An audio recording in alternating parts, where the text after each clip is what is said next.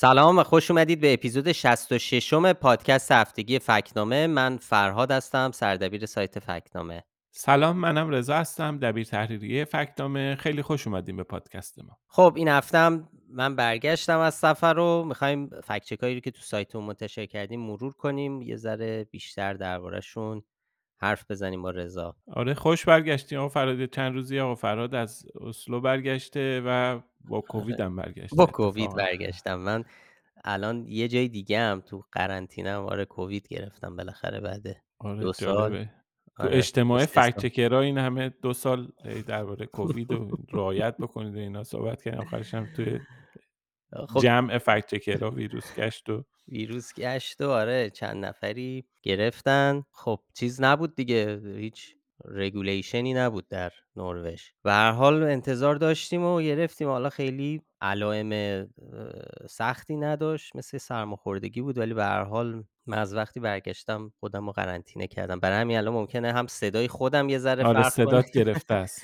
هم محیطی که توش ضبط می‌کنم معمولا این نیست دیگه. یه ذره خب اگه صداهای دیگه ای شنیدید از این ور اونور به خاطر اینکه جام برای ضبط کردن ایدئال نیست. بریم سراغ پادکست تو اپیزود هفته پیش خب یه گزارش خیلی کوتاهی دادید درباره این کنفرانس جهانی فکت چکرها و گلوبال فکت نه اینا یه مقداری مختصر گفتی قول دادی که توی این اپیزود بیشتر دربارهش صحبت کنی. خب خیلی سریع اگه بخوام بگم حالا هفته پیشم گفتم که این برای اولین بار بعد دو سال به صورت حضوری برگزار شد. این هر دفعه این کنفرانس هی بزرگتر میشه به لحاظ شرکت کننده به خاطر اینکه فکت چکینگ اصلا داره بزرگتر میشه و رشد می‌کنه تو دنیا. امسال به روایتی 512 نفر حالا بعضی ماشاءالله. بعضی هم می‌گفتن 600 نفر حالا من نمی‌دونم عدد آخر چی بود ولی تقریبا از 60 و خورده کشور جهان اومده بودن اسلو. تقریبا هزار نفرم تو این کنفرانس به صورت آنلاین شرکت کردن. یه ذره درباره بر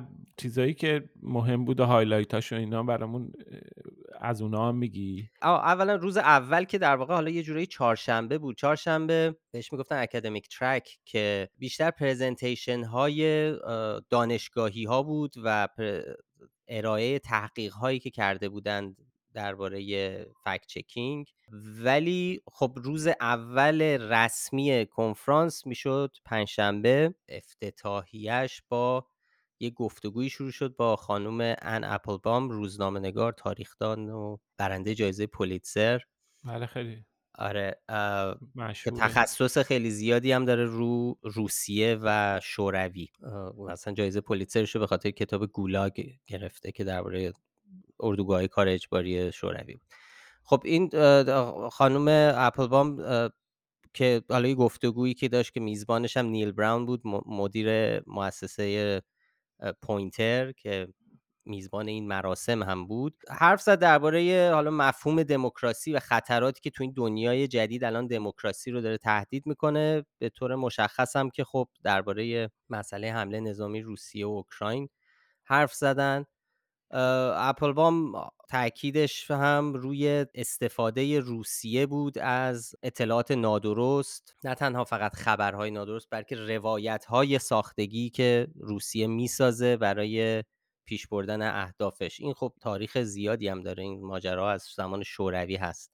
روسیه یعنی بسیار ید طولایی داره. ید طولایی داره تو این ماجرا. و خب اصلا به موازات جنگ فیزیکی یک جنگ جنگی از کمپین های خبرهای نادرست رو هم هم برای تاثیر روی خود مردم روسیه و هم مردم جهان پیش می‌بره. یه نشست جنجالی دیگه هم بود که جلسه ای بود که بایبارس اورسک رئیس شبکه جهانی fact checking با برندن فلدمن یکی از مدیران یوتیوب که مسئول بخش خبرها و همکاری های گوگل با سایر نهادهای خبریه یه گفتگویی با هم داشتن در مورد خب فعالیت های یوتیوب برای مقابله با جریان های نشر اطلاعات نادرست توضیحاتی می‌داد که دارن چه کارایی می‌کنن. ولی خب این آقای فلدمن مثلا همش می‌گفت که کمپانی هنوز داره یاد می‌گیره تلاش می‌کنه که راه های مختلف مقابله با اطلاعات نادرست رو بشناسه.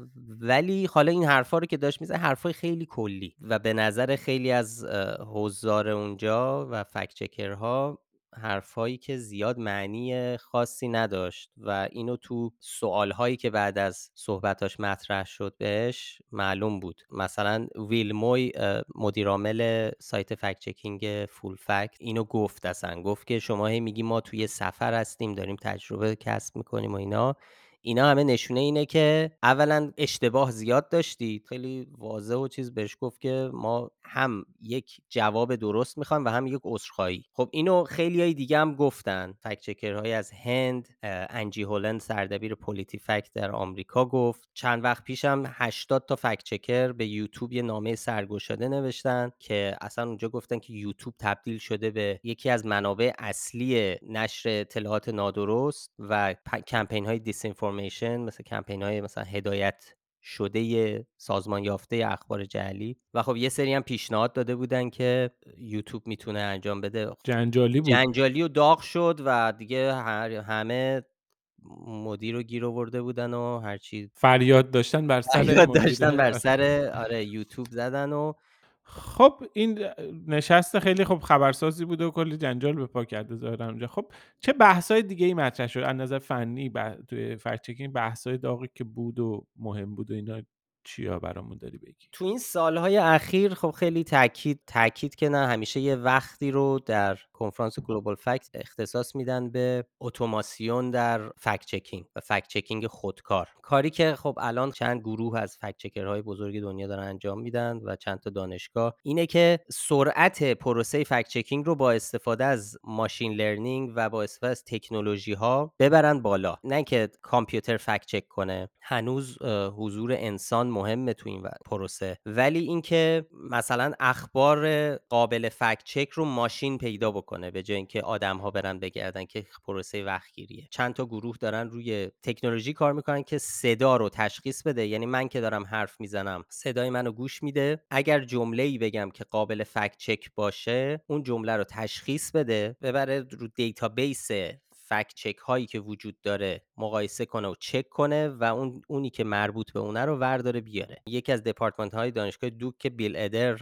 مؤسس پولیتی فکت که الان دیگه اونجاست و استاد دانشگاه اونجاست داره میگردونه یک سرویسی به اسم Squash دارن کار می‌کنن روش که دقیقا همین کارو می‌کنه. که هدفش fact checking live سخنرانیه. یعنی رئیس جمهور داره صحبت می‌کنه وسط صحبتش میگه که در دولت من تونستم تورم رو تا اینقدر بیارم پایین. ماشین سریع اینو بفهمه که خب این قابل fact check ه. یه database ی از fact check های fact checker های مختلف داره چک می‌کنه fact check رو میاره. در عرض چند ثانیه این تصویر نمایش داده بشه رو تلویزیون یعنی ایده اینه. یعنی در سریع ترین حالت ممکن همزمان تقریبا به معنی واقعی کلمه. دقیقا. fact checker هایی مثل Full Fact در بریتانیا Chequeado تو آرژانتین Aos Fatos در برزیل و Newtral در اسپانیا هم دارن ابزارهای تقریبا مشابه. حالا اونا شاید بعضیاشون fact checking live نیستن ولی خب خیلیاشون دارن میرن به اون سمت. خب آقا فرهاد این نشست ظاهرا یه مهمون ویژه هم داشتین آقای پرنده واقعی نیستن اومده بود. برام تعریف کنین این فکر کنم قسمت fun ماجرا بود. ما تو اپیزود 46 همین پادکست درباره پیتر مکیندو حرف زدیم. و کاری که کرده و جریانی که راه انداخته جریان هجو تئوری توطئه ها حالا یکی از مهمونای ویژه بود و گفتگوی با مزه بود که اصلا تو چند دقیقه اولش تو همون نقش فیک خودش ظاهر شد و همون اول صبحم بود یه ذره خندیدیم.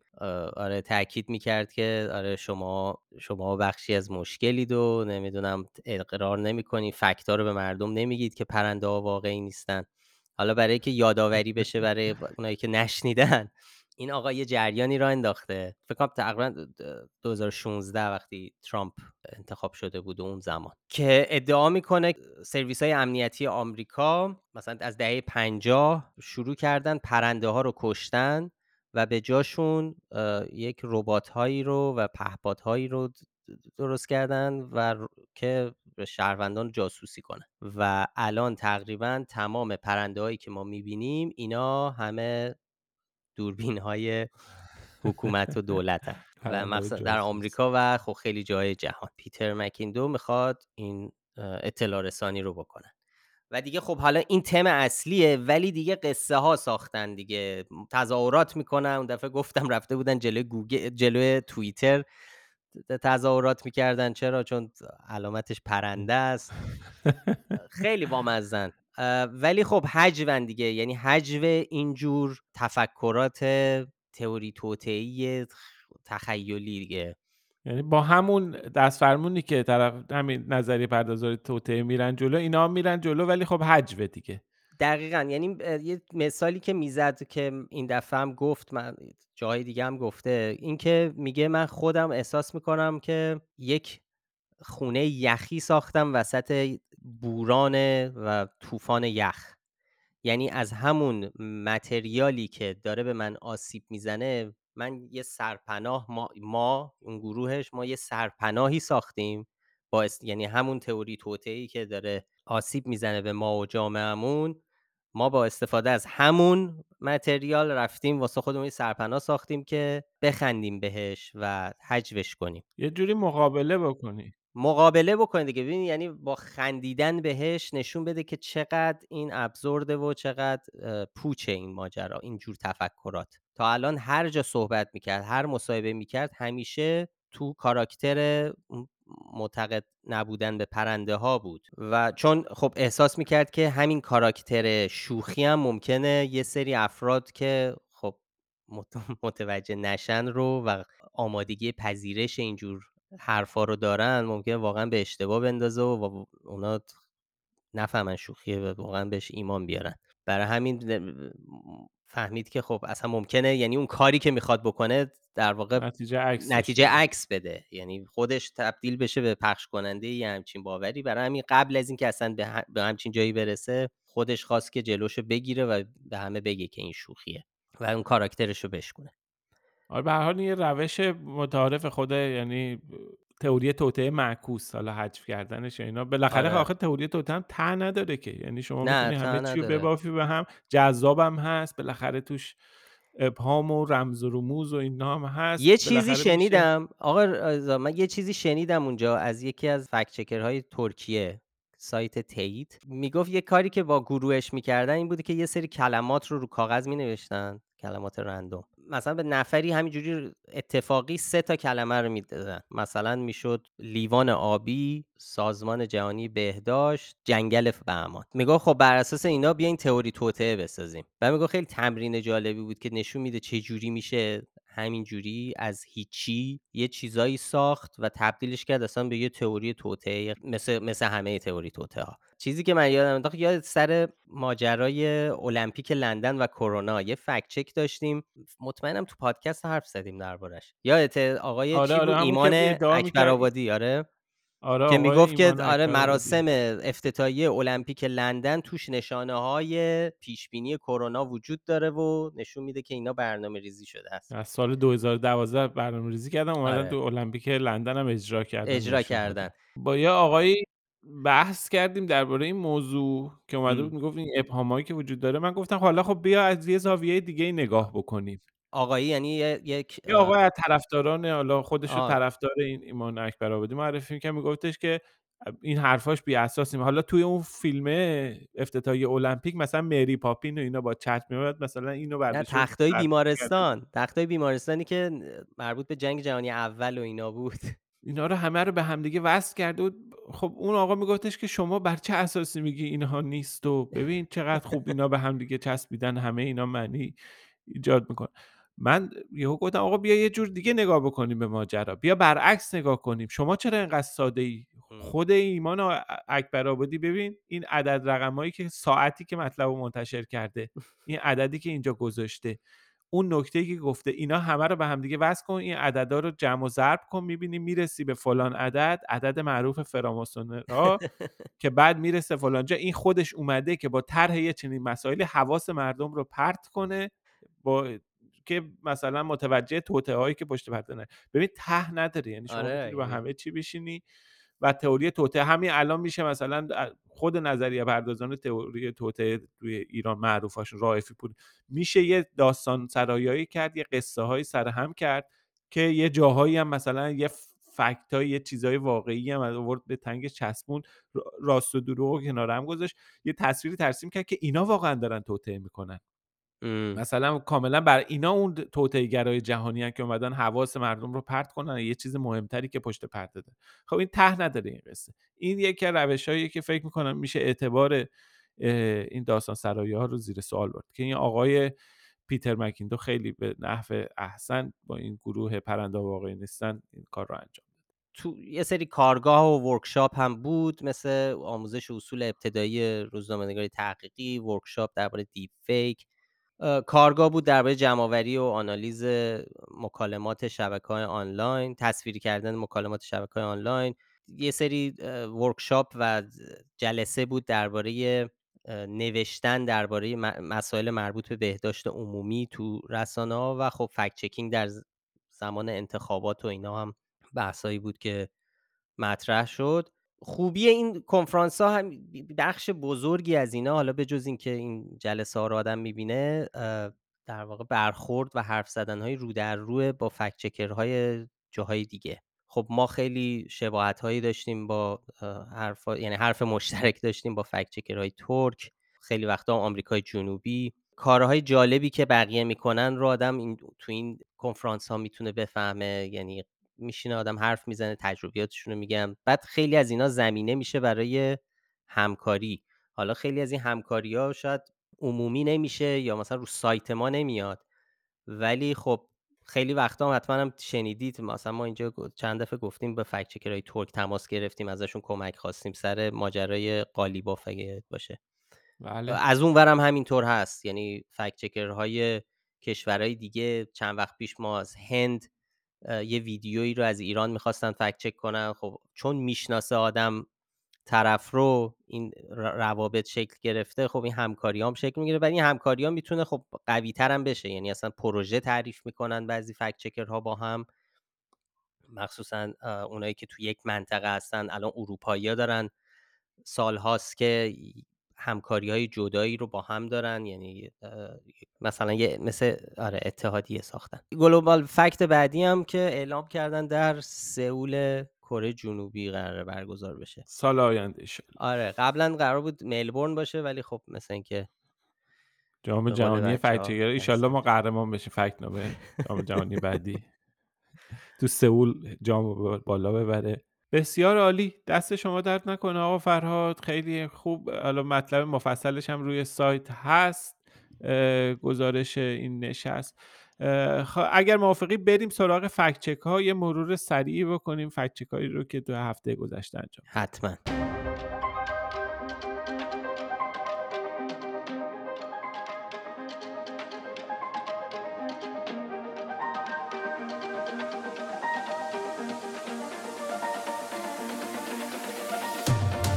خب دیگه حالا بریم سراغ فکت چک های این هفته. فقط قبلش اینو این توضیح رو بدیم. موقعی که داشتیم ما ضبط می‌کردیم بخش قبل رو یهو این جایی که من هستم شروع کردن تست آلارم آتش نشانی و اینا یهو سر و صدا شد دیگه. مجبور شدیم قطع کنیم با چند ساعت تاخیر دوباره برگشتیم. حالا اگه می‌بینید صدامون عوض شده و فضا عوض شده علتش اینه.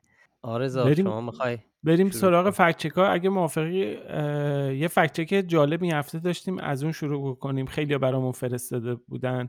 احتمالا شما هم توی شبکه های اجتماعی دیدید عکسی از یه تونلی منتشر شده بود در اردبیل که می‌گفتن این تونل در واقع دوازدهمین تونل جاده است که به اسم امامان شیعه ساخته شده. برای اینکه فقط تعداد تونل ها رو به عدد دوازده برسونن در واقع این تونل رو ساختن. سوژه جالب بود تصویرش جالب بود. رفتیم سراغش که ببینیم ماجرا از چه قراره و به نتایج جالبی هم رسیدیم. آره این از اون فکت چکایی بود که خب همکارمون سهیل به صورت تخصصی رفت سراغ کشف مکان و بررسی نقشه ها بعیدم نبود درست باشه. یعنی با چیزایی که ما تو ایران دیدیم خیلی هم آره. تعجب نمی‌کردیم اگه درست باشه. و و خب همونطوری که گفتی اصلا این یه پست تلگرامی بود. می‌گفت که این تونل توی مسیر سرچم به اردبیل ساخته شده. 15 مترم بیشتر نیست و تونل ساختن دیدن کم اومده. این رو همینطوری اضافه کردن. یعنی چیزی که ببینین فیلم های ببینین یه تونلیه که در واقع تونل نیست یعنی تو کوه کنده نشده. همینجوری یه چیزی رو جاده است. و خب انگار قیافش خاک ریختن اونجا اون وسطش رو سوراخ کردن که یه تونل بشه که بشه جمعش دوازده تا. خب ما تک تک این ادعا رو بررسی کردیم ببینیم واقعیت از چه قراره. آره رفتیم سراغ دونه دونه این جمله ها. اول که خب بله اینجا جاده سرچمه نگاهی به شواهد اون چیزی که تونل می‌بینیم و عکس و فیلم های دیگه ای که وجود داره نشون میدن که اینجا همون جاده است. ولی خب بقیه ادعایی که مطرح شده درست نیستن. مثلا این تونل اه، 15 متر نیست تقریبا 60 متره. یکی دو تا ویدیوی دیگه هم در گذشته منتشر شده بوده توی شبکه اجتماعی. یکیش رو حتی شبکه من و تو هم پخش کرده بوده. اونجا به همین تونل اشاره می‌کنن میگن این تونل شماره پنجه که همینطوری ساختن که خب این هم درست نیست. البته این شبکه من و تو میگن بخش گزارشگره. بررسی ما با توجه به این شواهد نشون میده که این تونلی که دارن توی فیلم ها و عکس ها دربارش صحبت می‌کنن این تونل شماره هشتمه که خب چون اسم اماما رو هم رو این تونل ها گذاشتن طبعا اسم اسمش شده تونل امام رضا کلا خود این اه، نامگذاری و اینکه دقیقا شده دوازده تا هم یه ذره خب اه، مر- چیز می‌کنه دیگه. آدم شک آدم رو برمیانگیزه که حالا به تقویت هر حال می‌کنه اون قضیه آره. رو. آره. آره کل ماجرا باید بررسی شه. ولی ما توی این مطلب داریم درباره همین ادعایی که مطرح شده صحبت می‌کنیم. این تونل رو شناسایی کردیم. این تونل هشتمه. اسمش هم از امام رضا هم تو که گفتم. 60 متره. و حالا سوال اینه که این تو- تونل رو همینطوری ساختن که باید گفت نه. این تونلی که به ظاهر به هیچ دردی نمی‌خوره و اصلا از تو کوهی رد نشده همینجور رو تون روی جاده است واقعا کاربرد داره. چه کاربردی داره؟ حالا مفصل ما توی مطلب اه، که تو سایت فکنامه منتشر کردیم نوشتیم یه, یه پژوهش‌هایی که تو این زمینه شده هم لینک دادیم. ولی به طور خلاصه به این سازه ها میگن گالری. گالری تو این context کارش اینه که جلوی ریزش سنگ به جاده رو بگیره. تو نگاه اول ممکنه ببینی یه سازه ای که دورش چیزی نیست ولی خب تاریخچه اون جاده نشون میده که بارها و بارها ریزش سنگ به درون جاده باعث باعث بسته شدن اونجا شده. این گالری ها رو برای اون برای این قضیه می‌سازن. یعنی بی دلیل نبوده. اینا رو ساختن که نه. جلوی ریزش سنگ نه دیگه بی گرفته دلیل بشه. نیست. یعنی کاربردش اینه.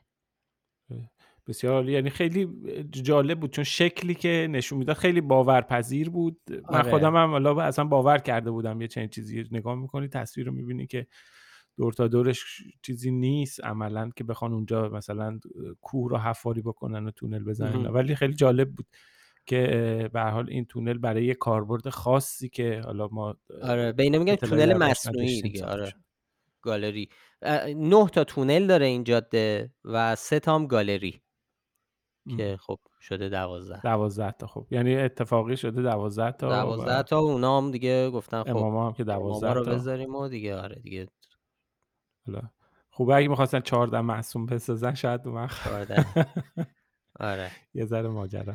تغییر می‌کرد. خیلی جالب بود. به نظر من به نظرم یکی از fact های خیلی خوبیه که کار کردیم قشنگ از این تکنیک های geolocate و اینا سوال استفاده کرده با مزه از تصاویرش هست. خب اگر برید به سایت لینکش رو می‌ذاریم توی توضیحات پادکست برید اونجا می‌بینید قشنگ با زمینه تصاویر لینک ها هست به جایی که ارجاع دادیم. کاملا مشخصه. خیلی بله. آره کار خوبی بود. fact check خوبی بود. به خود من که خیلی مزه داد.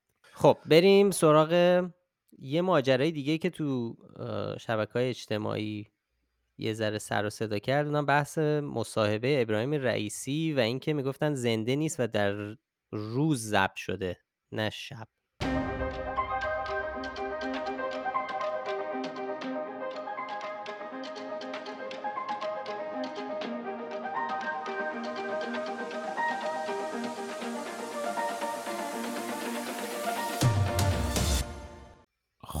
بعد از مصاحبه تلویزیونی ابراهیم رئیسی که شامگاه چهارم تیر پخش شد از تلویزیون یه تعدادی از کاربران توی شبکه های اجتماعی با اشاره به نور سفیدی که توی بکگراند تصویر دیده می‌شد از پشت پرده خب یه تردیدایی رو وارد کردن که این مصاحبه زنده نبوده و صبح در واقع فیلم برداری شده و شب دارن پخشش می‌کنن.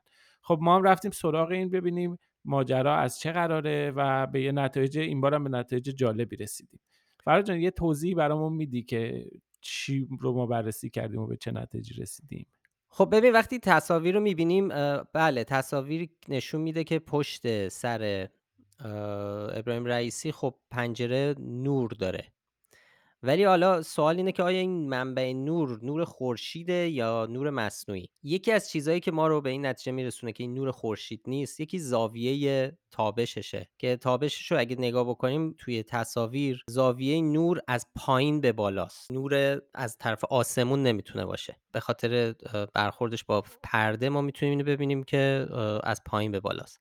و یکی دیگهش هم اینه که خب این مصاحبه تقریبا یک ساعته بیشتر از یک ساعت. زاویه نور هیچ تغییری تا آخر مصاحبه نمی‌کنه. در صورتی که اگه نور روز بود ما باید تغییری می‌دیدیم در زاویه تابش نور و اصلا شکل سایه هایی که درست می‌کنه روی پرده. و یه علت دیگه هم که می‌تونه ما رو مطمئن بکنه از اینکه این نور خورشید نیست یکی مصاحبه های گذشته خود رئیسیه که اونا هم تو همین ساعت شب پخش شدن و گفته شده زنده است. و همینطور مصاحبه های عکسایی از مصاحبه حسن روحانی رئیس جمهور سابق. که اونها را هم می‌تونیم ببینیم که پنجره ها خب نور انداخته شده و در واقع میشه مطمئن بود که اینا باستاب نور پروژکتوری هایی هستن که به منظور اصلا شکل دادن به پنجره و یه شکل کردنش برای مصاحبه است یا اینکه خب کسایی که ساختمون ریاست جمهوری رو دیده باشن خب می‌دونن که شب یه نورای پروژکتورهایی بیرون هست که روی اون ساختمون تابونده میشه و روشنش می‌کنه که ممکن هم هست نورایی توی محوطه باشه. در مورد زنده بودن یا نبودن مصاحبه که ما قضاوتی نداشتیم درسته؟ نه اینو که ما نمی‌دونیم زنده حالا این آره. ولی بحث سر این بود که دلیلی که برای اینکه زنده نبوده این مصاحبه می آوردن این بوده که این اصلا تو طول روز فیلم برداری شده و گاف دادن و از نور پنجره میشه فهمید که اصلا شب نبوده چون شب پخش شده و می‌گفتن زنده است. ما اظهار نظری نمی‌تونیم درباره اون بخش قضیه زنده بودنش بکنیم ولی اینکه این نور روزه رو میشه با تقریبا قطعیت بالا رد کرد. یعنی با اطمینان بگیم که نور روز نبوده. نور مصنوعی. بله. اینم خیلی فکت جالبی بود نتیجه جالبی داشت. یه فکت که دیگه ما هفته گذشته داشتیم درباره مقایسه لباس ماریا زاخارووا سخنگوی وزیر خارجه روسیه در ایران و عربستان.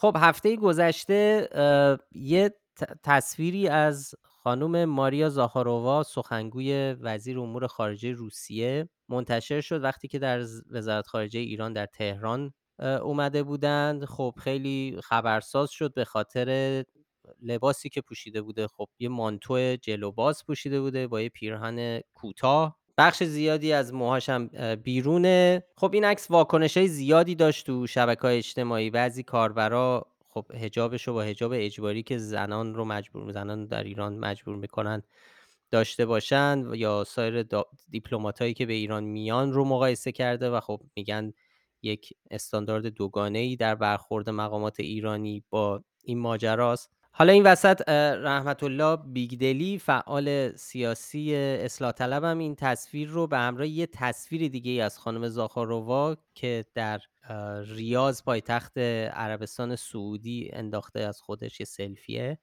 مقایسه کرده که اونجا یه لباس خیلی پوشیده با موها همه داخل یه روسری و سراسر سیاه و اینو مقایسه کرده گفته که البته حرفی نزده یه جورایی بدون شهرتور گفته این اولی ایرانه و دومی عربستان سعودی. ما این قضیه رو خواستیم بررسی بکنیم دیگه.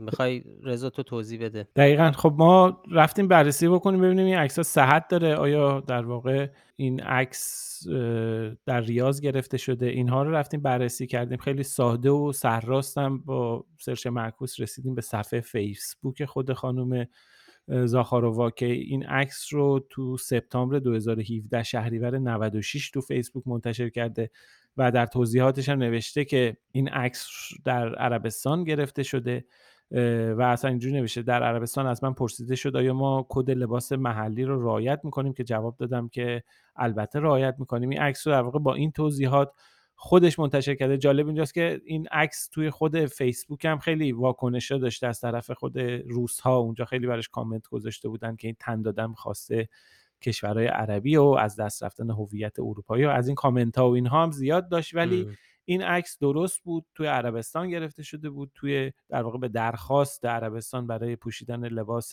در واقع درس کد اونجا این کارو کرده بود. و اینکه به هر حال ما به این درست دادیم. البته باید تاکید کنیم که ما صرفا صحت این عکس رو بررسی کردیم ما نرفتیم دنبال اینکه ببینیم حالا در مثلا آیا تصاویر دیگه ای هم هست ازش توی عربستان یعنی چیزی پیدا نکردیم در این مورد و اون در واقع چه حجابی ده ولی به هر حال این تصویر و این عکس از او هست در عربستان و عینا اون عکسی که بالا منتشر شده ازش تهران اونم هست. حالا به هر حال این دوتا عکس با هم دیگه تضاد و کنتراست ایجاد می‌کنن. حالا تو عکس اول آرم وزارت خارجه جمهوری اسلامی هست عکس قاسم سلیمانی هست. و عکس دوم حالا توی نمای بسته ای نوشته شده که در شرحش در واقع توضیح داده اینجا بله. ریاض. پایتخت عربستان و ما خلاصه بهش نشانه درست. خب فکت بعدیمون چیه؟ فکت بعدیمون اگه موافق باشی بریم سراغ مقایسه قیمت خرید مسکن در تهران و لس آنجلس و دبی.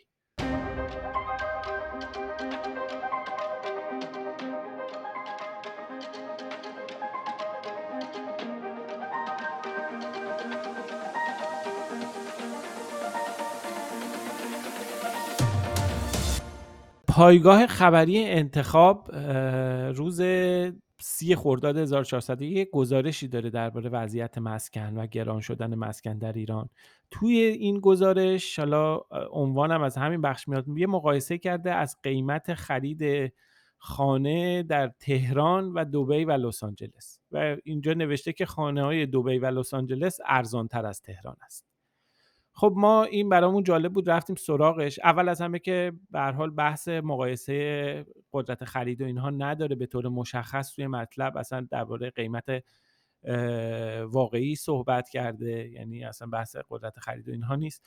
و نویسنده نوشته که به حال در دبی می‌توان واحدهای نوساز رو توی برخی مجتمع مسکونی خرید که ارزش آنها بین 200 تا 250 هزار دلاره.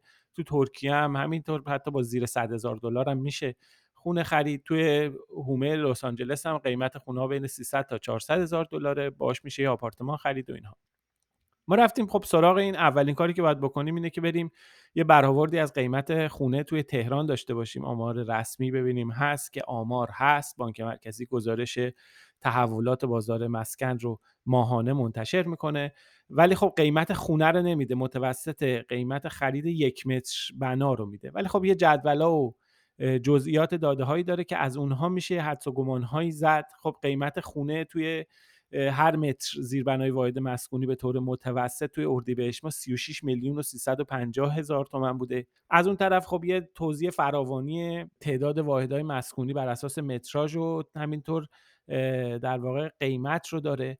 ما خب رفتیم این نمودارها رو بررسی کردیم. دیدیم که طبق این اطلاعاتی که به دست میاد تقریبا بهای معامله بیش از 60 درصد خانه ها تو اردیبهشت ما کمتر از 3 میلیارد تومان بوده یعنی زیر 100 هزار دلار بوده. حدود 20 درصد بین 100 تا 200 هزار دلار ارزش داشتن. کمتر از 10 درصد 9 و 4 دهم درصد بین 200 تا 300 هزار دلار و 5 و 7 دهم درصد هم بیش از 300 هزار دلار قیمت داشتن. خب این چیزی بود که ما نگاه کردیم. از اون طرف رفتیم متوسط قیمت توی لس آنجلس رو دیدیم. توی ماه می 2022 که تقریبا میشم اردیبهشت اردیبهشت و ده روزی از خرداد ماه 1401 یک و یک دهم میلیون دلار بوده. از کجا دیدیم اینو؟ اینو رفتیم خب گزارش شرکت ردفین رو نگاه کردیم اینجا. خب آمار میزان معاملات مسکن و خرید و فروش مسکن و اینها تو شهرهای مختلف معمولا این بخشیه که همیشه آمار و دیتا ریز هستش. بخاطر اینکه خیلی آدما درگیرش هستن. سایت های خیلی زیادی هستن که این آمارها رو ارائه می‌کنن. ما برای اطمینان رفتیم قیمت در واقع واحدهای ارزون قیمت هم نگاه کردیم. واقعا زیر 250 هزار دلار قیمت پایه چیزی پیدا نکردیم. یعنی تو سایت هایی که خونه رو گذاشته بودن برای خرید و فروش زیر 250 هزار تک و توک بود. ولی خب اینم قیمت پایه بود. خیلی وقتا اینا به معامله که می‌رسه قیمتا میره بالاتر بالاتر از اون چیزی که برای قیمت پایه گذاشتن خونه به فروش میره. توی دبی هم توی دبی رو هم رفتیم نگاه کردیم. توی همون ماه می 2022 به طور متوسط قیمت یه واحد مسکونی 1.6 میلیون درهم بوده که تبدیلش بکنیم میشه هولوش 435 هزار دلار. خب اینا رو بررسی کردیم. بله به طور موردی شما ممکنه یه خونه رو تو خیابون مثلا فرشته یا محلهای خیلی گرون قیمت پیدا بکنید که قیمتش از یه خونه یه خونه خاص رو شما ببینید توی تهران که یه خونه خاص دیگه توی مثلا دبی یا لس آنجلس گرونتر باشه این پیش میاد تو همه شهرها هم هست. ولی وقتی که ما بیایم متوسط قیمت نگاه بکنیم می‌بینیم که اختلاف بسیار زیادی وجود داره. یعنی عملا ما داریم درباره یه جایی صحبت می‌کنیم که میانگین قیمت مسکن بالای یک و یک دهم میلیون دلاره و مقایسه می‌کنیم با یه شهری که تقریبا میشه زیر صد هزار دلار. خب یه چنین مقایسه ای که انجام بدیم خب نشون میده که این مقایسه در واقع قیاس درستی نیست. البته بازم تاکید کنم اگر بخوایم بریم و بر اساس قدرت خرید بررسی بکنیم اون اصلا یه بحث جداگونه یه باید بشینیم یه عالم دیتا رو بررسی بکنیم. یه برآوردی از متوسط درآمد در حال حاضر داشته باشیم بیایم در واقع ضرب و تقسیم کنیم. اون یه بحث مفصل دیگه است. ولی همینجوری قیمت واقعی یعنی قیمتی که همه جای دنیا بخوایم بگیم مثلا چند دلاره. این قیمت واقعی مقایسه می‌کنیم. این ادعا که قیمت خونه در لس آنجلس یا دبی هم اندازه قیمت تهرانی ادعایی که پایه اساس نداره ما هم بهش نشان نادرست دادیم. زنده باد.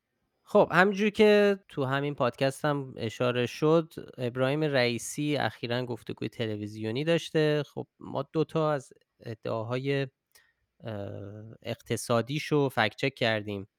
می‌خوای رضا اول بریم سراغ موضوع تورم و ای که ابراهیم رئیسی گفته که گفته کشورهای اروپایی و خیلی کشورها امروز تورمی رو تجربه می‌کنن که هرگز تجربه نکردن. می‌خوای اینو یه توضیح بدیم که چرا چجوری اینو بررسی کردیم و چرا بهش نیمه درست دادیم. ببین خب الان واقعیت اینه که نرخ تورم در بسیاری از نقاط دنیا از جمله به طور مشخص در کشورهای توسعه یافته اروپا آمریکا اینا خب خیلی بالا رفته. یعنی حالا این عبارتی که آقای رئیسی به کار برده یعنی که بی سابقه بوده یا اینکه دارن چیزی رو تجربه می‌کنن که هرگز تجربه نکردن خیلی دقیق نیست.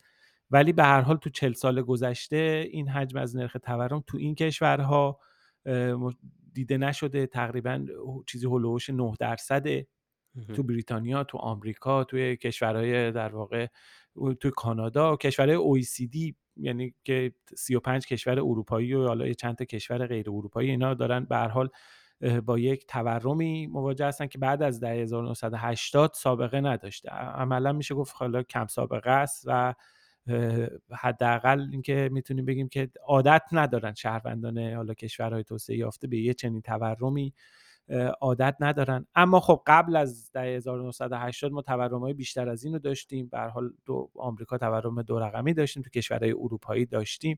تو خیلی جاهای دنیا بوده.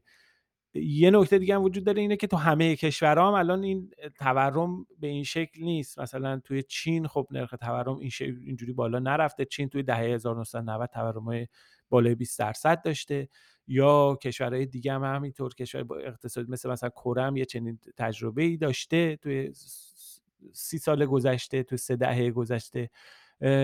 اما خب یعنی این تجربه همه کشورها نیست. تجربه به طور مشخص میشه گفت کشورهای غربی و آمریکایی و اروپایی و اینکه حالا به حال تو چل سال گذشته بی سابقه است. ما به حال چون کامل جمله دقیق دقیق نبود بهش نشان نیمه درست دادیم. ولی خب واقعیت اینه که الان نرخ تورم به حد کم سابقه ای در واقع افزایش پیدا کرده و خیلی وقته که مردم کشورهای اروپایی و آمریکا به چنین تورمی رو تجربه نکردن. این چیزی بودش که ما بهش نشان نیمه درست دادیم. خب ابراهیم رئیسی یه سفرم داشت به خراسان شمالی.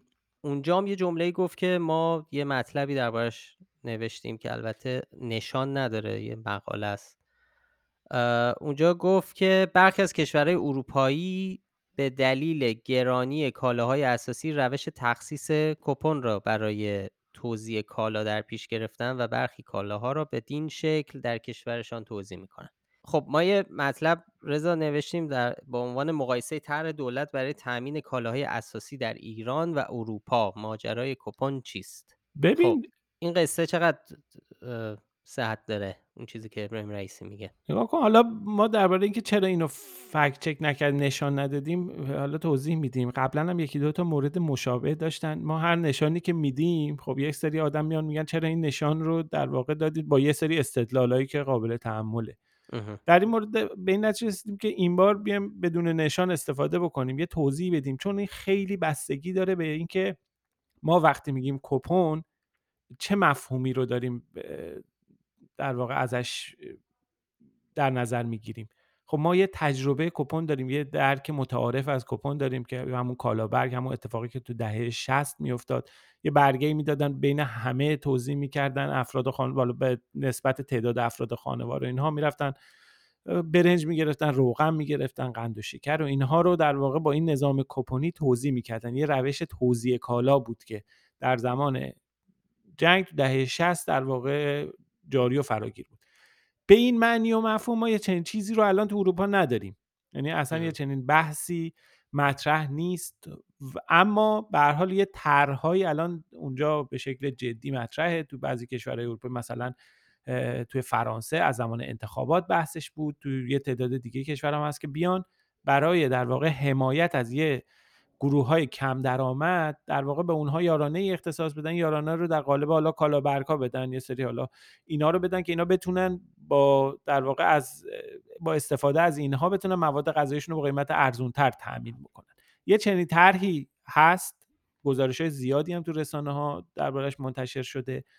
اما این اون کپون به معنی متعارفش توی ایران یه چنین چیزی نیست. اگه بخوایم مقایسه بکنیم شاید مثلا بتونیم با مثلا یه چیزی تو ایران تحت عنوان بسته های حمایتی برای خانواده کم درآمد و اینها مقایسه کنیم. اگه اونجوری مقایسه کنیم بله می‌تونیم بگیم یه چنین طرحهایی الان تو اروپا کلید می‌خوره. الان که نه قبلا هم هست. توی آمریکا به هر حال کپون غذا سالهاست که وجود داره. فود بانک و اینا هستن. مردمی که به هر حال دسترسی به غذا ندارن پولشون نمی‌رسه خب یه برگاهی دارن میرن غذای مجانی می‌گیرن.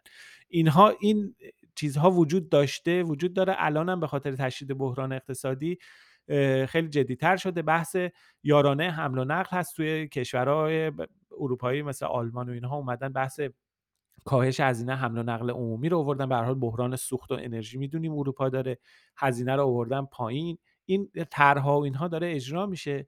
ولی خب این با اون تعریف متعارف کپون همونجوری که گفتم به حال متفاوت از اونه. ما به حال اینا رو جنبندی کردیم. اطلاعاتی که هست لینک ها اینها رو گذاشتیم توی این مقاله. در دسترس لینکش رو هم می‌ذاریم می‌تونید ببینید. ولی خب به همون دلیل که گفتم بستگی داره نشان این که بخوایم بهش بدیم بستگی به این داره که ما چه معنی رو از کپون مراد بکنیم. ما به همین دلیل ترجیح دادیم که این رو بدون نشان منتشر بکنیم و در واقع در قالب یک فکت که بدون نشان یک گزارش درست سنجی در بیاریم ازش. دست شما درد نکنه. زود زود بریم سراغ موضوعات بعدی. موضوع زیاد این دفعه. یه فکچک ریز هم داشتیم که البته مطلبی رو سایت دربارش منتشر نکردیم ولی گذاشتیم روی شبکه های اجتماعی. چون یه سری رسانه ها از جمله فارس و از داخلیا و از خارجی ایندیپندنت فارسی به نقل از ابراهیم رئیسی تو گفتگوی تلویزیونیش نوشتن که رشد یعنی از قول رئیسی گفتن که رشد اقتصادی در سه ماه اول سال به 20 درصد رسید. البته ایندیپندنت فارسی اصلا اینو تیتر کرد. حالا فارس تو متنش بود ولی ایندیپندنت فارسی تیتر کرد. که خب رضا برای ما بگو که چون رشد اقتصادی 20 درصد خیلی بزرگ و غیر منطقیه ببین اگر رئیسین رو گفته بود بیشک بهش شاخدار شاخدار یعنی اصلا شکی وجود نداشت چون ولی درباره آره درباره کشوری صحبت می‌کنیم که حالا احتمالا هنوز آمار رشد اقتصادی سه ماه اول منتشر نشده آمار حساب ملی ولی احتمالا حالا یه رشد 4 5 درصدی نهایتا داشته باشه. 20 درصد خیلی عدد بزرگیه. یعنی اون زمانی که برجام شد یهو تولید نفت ایران یه جهش خیلی زیادی داشت. هم اون موقع هم نشد. یعنی حالا آمار مرکز آمار و بانک مرکزی با هم فرق می‌کنه ولی یه چیزی بین 17 درصد یک کدومشون میگه یکی 11 درصد. یعنی بیشترین نرخ رشد اقتصادی فصلیه که ما توی یه زمان طولانی داشتیم. یعنی سابقه نداره. این 20 درصد خلاصه یه عدد غیر منطقیه ولی ما رفتیم چک کردیم دیدیم رئیسی ما چنین چیزی رو نگفته اون درباره رشد تجارت خارجی داشته صحبت می‌کرده. که داشته می‌گفته که میزه آمار تجارت خارجی یعنی ارزش تجارت خارجی صادرات واردات 20 درصد رشد کرده که ما قبلا درباره اینم فکچک نوشتیم آره. گمراه کننده هم دادیم به خاطر اینکه خب آمار رشد تجارت خارجی صادرات غیر نفتی اینا دلیل عمدهش افزایش قیمت جهانی یعنی عملا حجم صادرات تغییر آنچنانی نکرد ولی چون قیمت ها رفته بالا گرونش مثلا شما یک کیلو محصولات پتروشیمی رو می‌دادن فلان قد دلار الان شده دو برابر. خب طبیعیه که ارزش صادرات هم خیلی میره بالا دیگه. یه چنین چیزی طبیعیه. ما اونا رو فکت چک کردیم قبلا بهشون نشان گمراه کننده دادیم. ولی حالا بماند. اینجا ما این رو یه توضیحی منتشر کردیم توی همین شبکه اجتماعی همجوری که گفتی نوشتیم که یه نقل قول نادرستیه. فارس رو شاید بتونیم بگیم که یه مقداری خب پیش میاد. گاهی اوقات تو پیاده بله. کردن این مصاحبه و اینها اشتباه ممکنه پیاده کردن باشه ولی ایندیپندنت که اینو تیترش کرده یه مقداری عجیب و سوال برانگیزه. چون اگر یهو یه چنین ادعای عجیب غریبی بشه اگه کسی بدونه که رشد اقتصادی 20 درصد یعنی چی خب شاخکاش می جنبه حداقل میره یه دور با منبع اصلی چک می‌کنه. بله. میره فیلمش رو می‌بینه ببینه آیا اینو گفته یا نه. ولی خب دوستان ندیدن و همین رو تیتر یک کردن و در واقع منتشر کردن با آب و تاب هم تو شبکه اجتماعی و هم روی سایت. شما این توضیح رو منتشر کردیم و ابهام رو سعی کردیم که برطرف کنیم الان تو الان درستش کردن یا نه؟ البته ایندیپندنت فارسی اخیرا یه خبری درباره زنده بودن حسین عبدالباقی رو هم اطلاع داد که حذف کرده از روی سایتش به خاطر اینکه حالا طبق گفته خودشون اسناد کافی برای این ادعا وجود نداشته. چون گفته بودن مطلبی نوشته بود که گفته بود شواهدی وجود داره که اون زنده است و در ترکیه به سر می‌بره. خب ما هم که یعنی شما هفته پیش مفصل درباره ابهامات این ماجرا صحبت کردی تو پادکست. بله. اون رو صحبت کردیم. این مورد رو هم عوض نکردن. حالا اونو کار خوبی کردن که حذفش کردن. البته کار بهترین بود که موقع انتشار مطلب آدم حواسش رو جمع آره. بکنه. آره مطلب یعنی ادعاها رو روی راستی آزمایی اولیه‌ای بکنه. ولی خب این بار نه. همچنان من الان چک می‌کنم. هست این گزارش با عنوانی که رئیسی گفته رشد اقتصادی کشور رو در سه ماه اول سال به 20 درصد رساندم. این همچنان روی سایت آره. و با همین تیتر هستش دیگه. و خب همین جوری میشه دیگه. همین جوری بقیه رسانه ها ممکنه استناد کنن بهش. چند سال دیگه یکی بیاد این سایت رو ببینه و بگه رئیسی همچین حرفی زده و بعد بر اساسش یه فکت نادرستی یک باور نادرستی شکل می‌گیره دیگه. دقیقا همینطور. امیدواریم حالا چند سال دیگه اینو دیدن فکت چک ما هم ببینن. نه ولی حالا باید بهشون هم اطلاع بدیم. بله. یعنی کاش وقتی میفرستادیم باید تگشون می‌کردیم که شاید تحریریه هم فارس هم ایندیپندنت فارسی ببینن و درست کنن. خب آقا فراد بیا از ابراهیم رئیسی بگذریم. یه فکچک دیگه هم داشتیم که فکچک جالبی بود. اونم درباره جام جهانی قطر و بله. پرچم رنگین کمانی.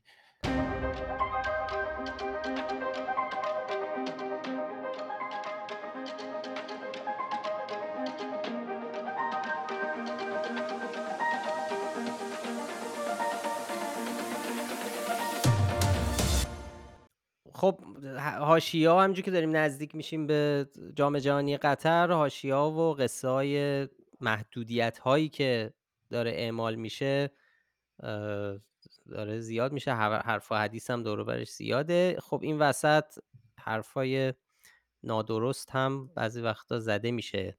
خب تو شبکه های اجتماعی ایران یه توییتی خیلی پخش شد از طرف کاربر توییتر با اسم تا خرتناق فوتبالی که یه عکس گذاشته از و یه حالا یه توییتش اینه که میگه سخنگوی قطر. گفته که هر کس پرچم پرچم LGBTQ را در جام جهانی بلند کند 7 تا 11 سال به زندان خواهد رفت. ما اینجا در یک کشور اسلامی هستیم.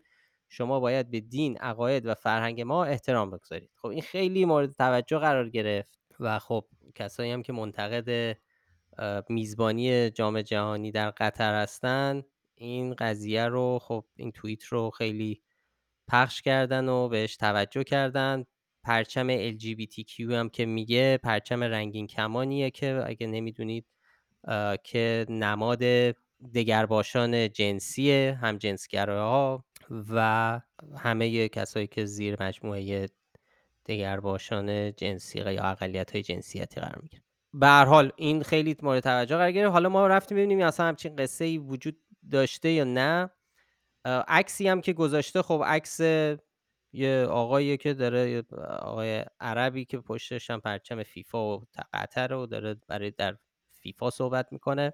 اصلا برای اینکه بفهمیم کیه فهمیدیم که این حسن از سوادی یکی از مسئولان دولتی که برگزاری جام جهانی رو هم بر عهده دارن. خب اصل قضیه این که اصلا ترجمه یک توییت انگلیسی از یک کاربر دیگه که دقیقا همین جمله ها رو گفته با همین عکس. ولی اصل خبر اینه که اسوسییتد پرس روز اول آوریل 2022 که میشه 12 فروردین 1400 یه خبری منتشر کرد که گفته از قول یک مقام قطری که ژنرال ارشد عبدالعزیز عبدالله الانصاریه گفته که خب ممکنه پرچم های رنگین کمانی برای محافظت از هواداران از اونا گرفته بشن.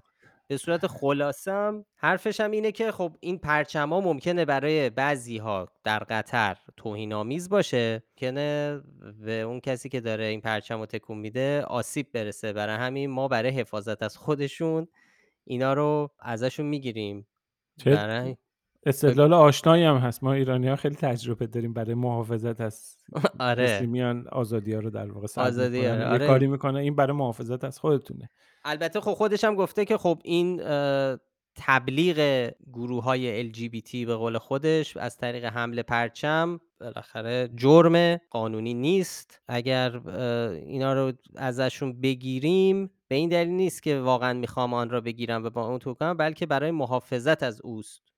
چون اگر من این کار رو نکنم ممکن است شخص دیگری در اطرافش به او حمله کند. من نمی‌توانم رفتار کل مردم را تضمین کنم. من به اون میگم واقعا نیازی به بالا بردن آن پرچم در این محل نیست. ببین خلاصه آره یعنی حرفش هم اینه دیگه میگه میگه در واقع این آقای ژنرال انصاری میگه حتی زوجای همجنسگرا اگرم می‌خوان بیان اصلا با هم, هم اتاق رزرو کنن پیش هم, هم بخوابن. این دغدغه ما نیست. ما اینجا هستیم تا مسابقات رو مدیر مدیریت کنیم. ولی حرفش اینه که اعلام نکنید همین. یعنی ببین یه چیز دیگه هم هست. فکر می‌کنم قطر جز کشورهاییه که محدود کشوری که رابطه مردان همجنس توش جرمه. حالا بله. مطلب هم هست. سه سال زندان هم سه داره. سال زندان داره. درسته. ولی اه، این آقا نگفته که اگه کسی پرچم رو بلند کنه زندان می‌بریم.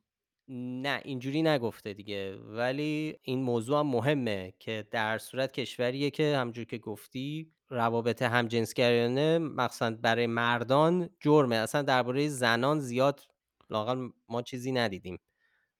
ولی موضوع حساسیت درباره مردانه. این موضوع از اول هم که بحث نامزدی قطر مطرح بود یعنی اینکه میزبانی قطر تصویب شد اینا خیلی حساسیت برانگیز بود. اون موقع هم اه، سپ بلاتر هم یه بار یه چیزی حالا جدی شوخی گفته بود که درباره این موضوع چون اظهار نگرانی کرده بودن هواداران در واقع دگرباش درباره ممنوعیت و جرم انگاری روابط همجنسگرایان اونجا که سبلاتر هم موقع شوخی کرده بود گفته بود که وقتی تو قطرین خب از روابط جنسی خودداری کنه خیلی نه. نقد و اینها هم بهش شده بود اون زمان یعنی آره. بحثی که از قبل مطرح بوده و ادامه داره و نزدیک جام جهانی هم حالا بیشتر خواهد شد. درباره اینکه یه نفر یه مقام قطری گفته باشه می‌گیریم می‌بریم زندان اگه پرچم داشته باشید یه چنین چیزی صحت نداره. این گفته نشده در واقع ولی چیزهای دیگه ای گفته شده که نگرانی ها رو در واقع تحریک می‌کنه نگرانی. چه نشانی می‌خوایم ببینید آقا فراد هنوز مطلب رو سایت نرفته. هنوز نادرسته دیگه. آره نادرست ولی با ذکر ببین ادعا اینه که سخنگوی قطر سخنگوی قطر یعنی چی؟ سخنگوی چیه قطر؟ سخنگوی قطر این حرفو نزده. اصلا هیچ کسی این حرفو نزده. این جمله رو چیز نکرده. برای همین ما بین نادرست و گمراه کننده دودلیم ولی من احتمالا نادرست نادرست بدیم. ولی با ذکر با تأکید بر این توضیح که بله قبلا در واقع بحث‌های مطرح بوده. این جرم بله. هستش. این گفتن که پرچم‌ها رو جمع آوری می‌کنن اینها رو باید توضیح بدیم. ولی اینکه ببرن زندان و اینها یه چنین چیزی نه 7 تا 11 سال زندان نداریم. مثلا همچین چیزی.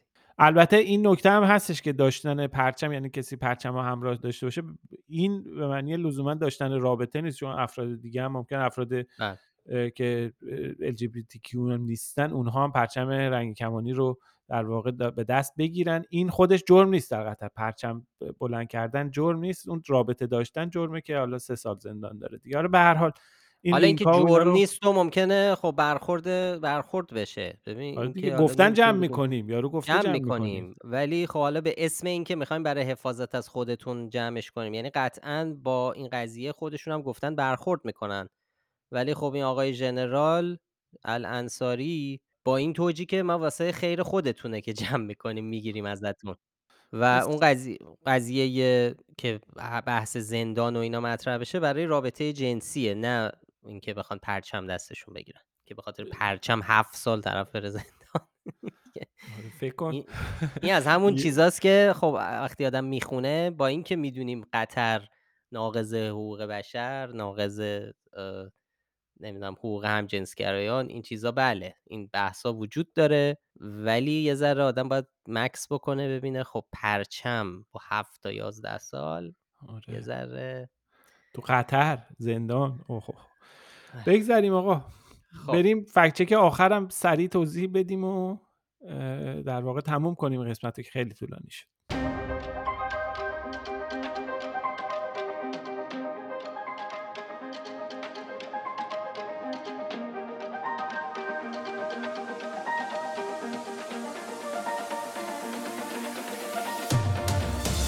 این فکت چک آخر یه گفته ای از معاون وزیر دادگستری که میگه با روی کار آمدن طالبان در افغانستان تعداد کودکان کار در ایران 20 برابر افزایش پیدا کرده.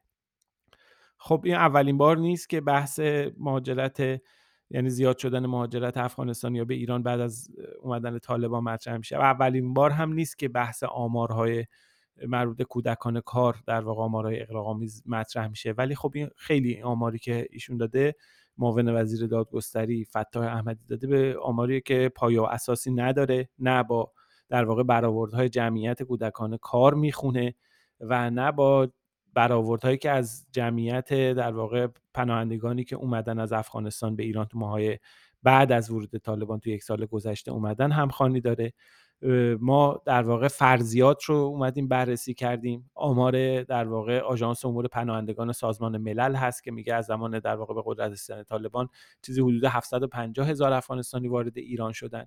از اونور جمعیت در واقع 50 تا 70 هزار نفری کودکان کار هست که بعضی برآورده حالا اومدن تا 900 هزار نفر هم در واقع بررسی کردن. اینا رو همه رو آوردیم کنار هم قرار دادیم. فرض کردیم اگه همه در واقع کسانی که اومدن از افغانستان به ایران همشون هم کودک باشن. یعنی در واقع که یه چنین چیزی نمیشه. بازم یه یه چنین اتفاقی نمیفته در هیچ حالتی به رقم در واقع به افزایش 20 درصدی نمی‌رسیم و در, در واقع یک حرفی زده شده و دوباره اه، همینجوری دیگه یه چیزی گفته شده و تبدیل شده به تیتر خبری و اومده. خب ما به این موضوع نشان نادرست دادیم. ولی خب. جا تا شاخدار هم بدیم. یه آره. مقداری با تخفیف نادرست دادیم. ولی واقعا یه اقراق بیش از اندازه است در این مورد. خب خیلی ممنون. مرسی از توضیحاتت. فکر کنم دیگه بتونیم جمع کنیم دیگه. اپیزود 66 ماشاءالله خیلی مفصل شد. خب خیلی ممنون که پادکست فکنامه رو گوش می‌دید. من قبلش یه چیزی بگم که ما دیگه از این هفته آریا کیان که به عنوان مدیر هنری پادکست و فکنامه نام می بردیم دیگه با ما نیست دیگه از این هفته. امروز آخرین روزش بود و از این هفته کارت های ما رو کاور های پادکست رو هیلا همکارمون هیلا برامون طراحی می‌کنه. دیگه آریا خب رضا خودت تو که می‌دونی بقیه به بقیه بگیم آریا کسیه که لوگوی فکنامه رو طراحی کرد سایت فکنامه رو در واقع هر دو سایت هم سایت جدید هم قدیم رو ساخت. البته نه سایت قدیمی رو که نوید بود. آره خدا بیامرزش. حالا نه که نمورده که.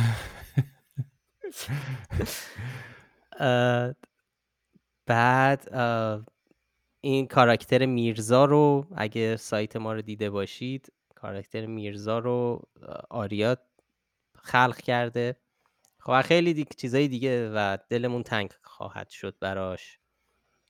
هم هنرمند هم خیلی بچه خوبیه واقعا آره. من که برای آریا خیلی تنگ میشیم. آره داره از فکنامه جدا میشه جای دیگه میره ولی خب امیدواریم که موفق باشه و به مام سر بزنه و و حالا باهاش در تماس خواهیم بود دیگه. انشالله. ولی خب دیگه از این بعد از این هفته هیلا برای ما کاور می‌سازه. خیلی ممنون که پادکست فکنامه رو گوش می‌دید. اگه پیشنهادی به ذهنتون رسید یا نظری درباره کار ما داشتید می‌تونید در هر جایی که می‌شد کامنت بذارید برامون کامنت بذارید مخصوصا در Castbox. خیلی خوشحال میشیم که بخونیم و خیلی بیشتر خوشحال میشیم که این پادکست رو به بقیه هم معرفی کنید. برای پیدا کردن ما کافیه اسم فکت‌نامه رو به فارسی یا انگلیسی در همه اپ های پادکست جستجو کنید. هر هفته لینک مطالبی رو هم که بهشون اشاره کردیم در بخش توضیحات پادکست می‌ذاریم که راحتتر بهش دسترسی داشته باشید. تهیه کننده پادکست افشین صدریه و آدرس سایت ما هم از فکنامه وقتتون بخیر و خدا حافظ مراقب خودتون باشید. خدا نگهدار.